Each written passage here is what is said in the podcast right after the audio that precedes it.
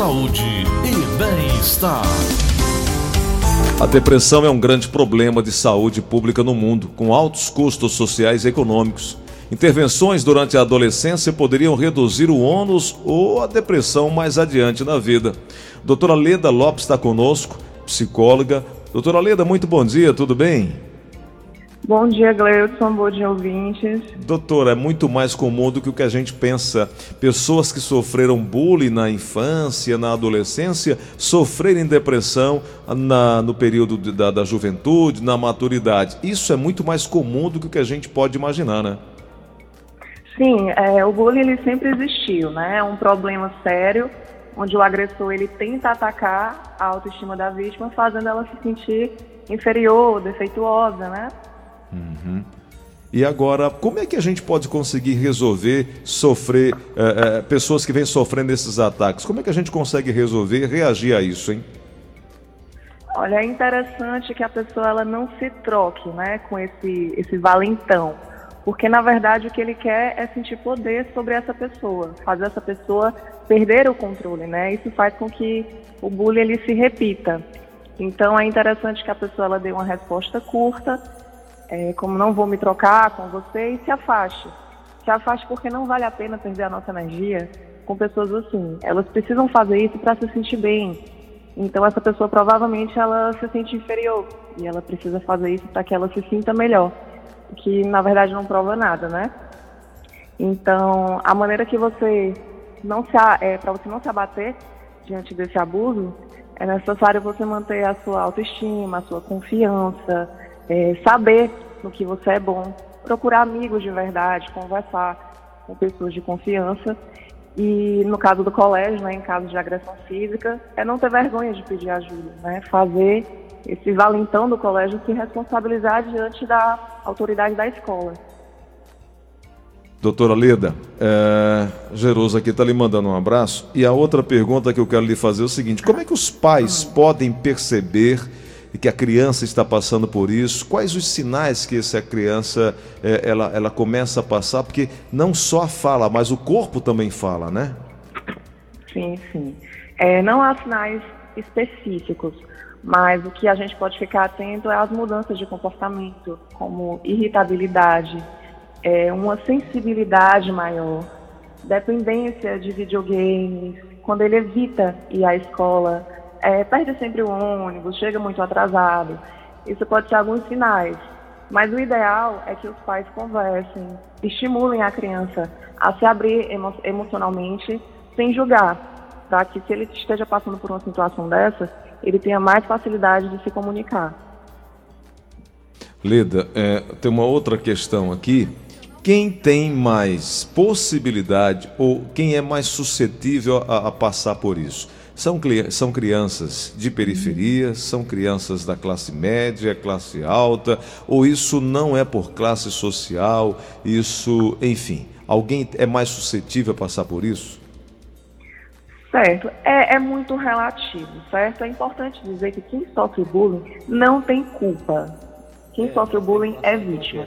Então, geralmente, são jovens que podem ser acima do peso, é, jovens com autismo, é, jovens L G B T, para quem não sabe, lésbicas, gays, bissexuais, transgêneros, ou somente por ter preferências e jeitos diferentes. Só por isso eles podem ser vítimas de bullying. No caso, um colégio de elite, né? É, pessoas jovens que têm uma condição financeira às vezes um pouco menor podem sofrer bullying também por causa disso. Entendi.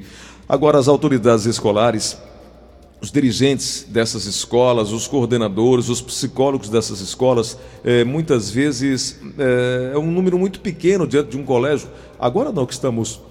ou com aulas híbridas, ou é, a, a, online, ou né, à distância, mas no período uhum. comum é, não há uma atenção voltada para essas crianças. Isso não deveria é, ter mais profissionais nessas escolas, ou uma revisão maior, tanto dos professores, diretores, como também um acompanhamento mais próximo dos pais, porque a tendência hoje, com a correria, é que os pais terceirizem muito a, a essa responsabilidade da educação para a escola. E eu tenho dito aqui muitas vezes que a escola escolariza, quem educa são os pais. Muitos pais colocam toda a responsabilidade para a escola. E como é que seria aí, na sua visão, Leda, uma forma de, de encontrar um caminho para que as crianças não sofressem agora, né, nessa fase, e muito mais também adiante, dentro de uma depressão, ansiedade ou algo ainda pior?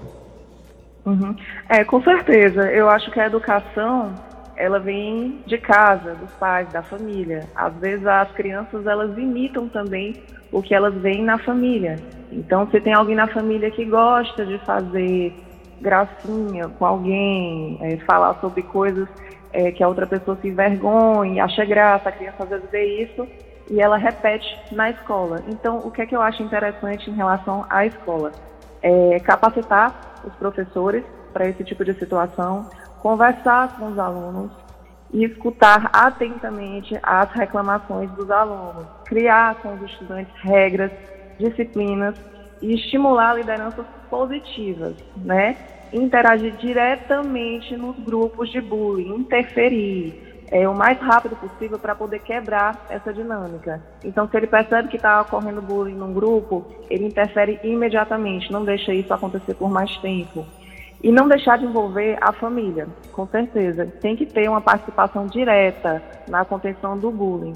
Também é importante ter assistência psicológica aos alunos que também sofrem esse bullying e saber por que, que aquela outra criança está praticando bullying com os outros. Quais são os problemas que essa criança está passando, o que, como é a convivência dela em casa, o porquê que ela comete esse ato do bullying também. Perfeito. Doutora Leda, quero te agradecer pela oportunidade de conversar conosco e gostaria de perguntar o teu contato, quem quiser marcar um horário para conversar com você, para ter aí um, um, um, um bate-papo a respeito de, de encontrar soluções ou para si ou para outras pessoas. E muita gente ainda tem um certo pré-conceito de que, não, eu não vou procurar um psicólogo, não, não estou ficando doido. E não é bem assim, né? Nós precisamos ser ouvidos e o profissional é, habilitado, graduado para isso é o psicólogo, né? Sim, sim. É, eu tenho o tá, que é nove um seis três, cinco um sete seis. E eu tenho uma página no Instagram que eu falo sobre alguns assuntos relacionados à psicologia, que é Psicóloga Leda. Maravilha. Leda, obrigado, viu? Um abraço grande para você, boa semana. Obrigada a você, boa semana.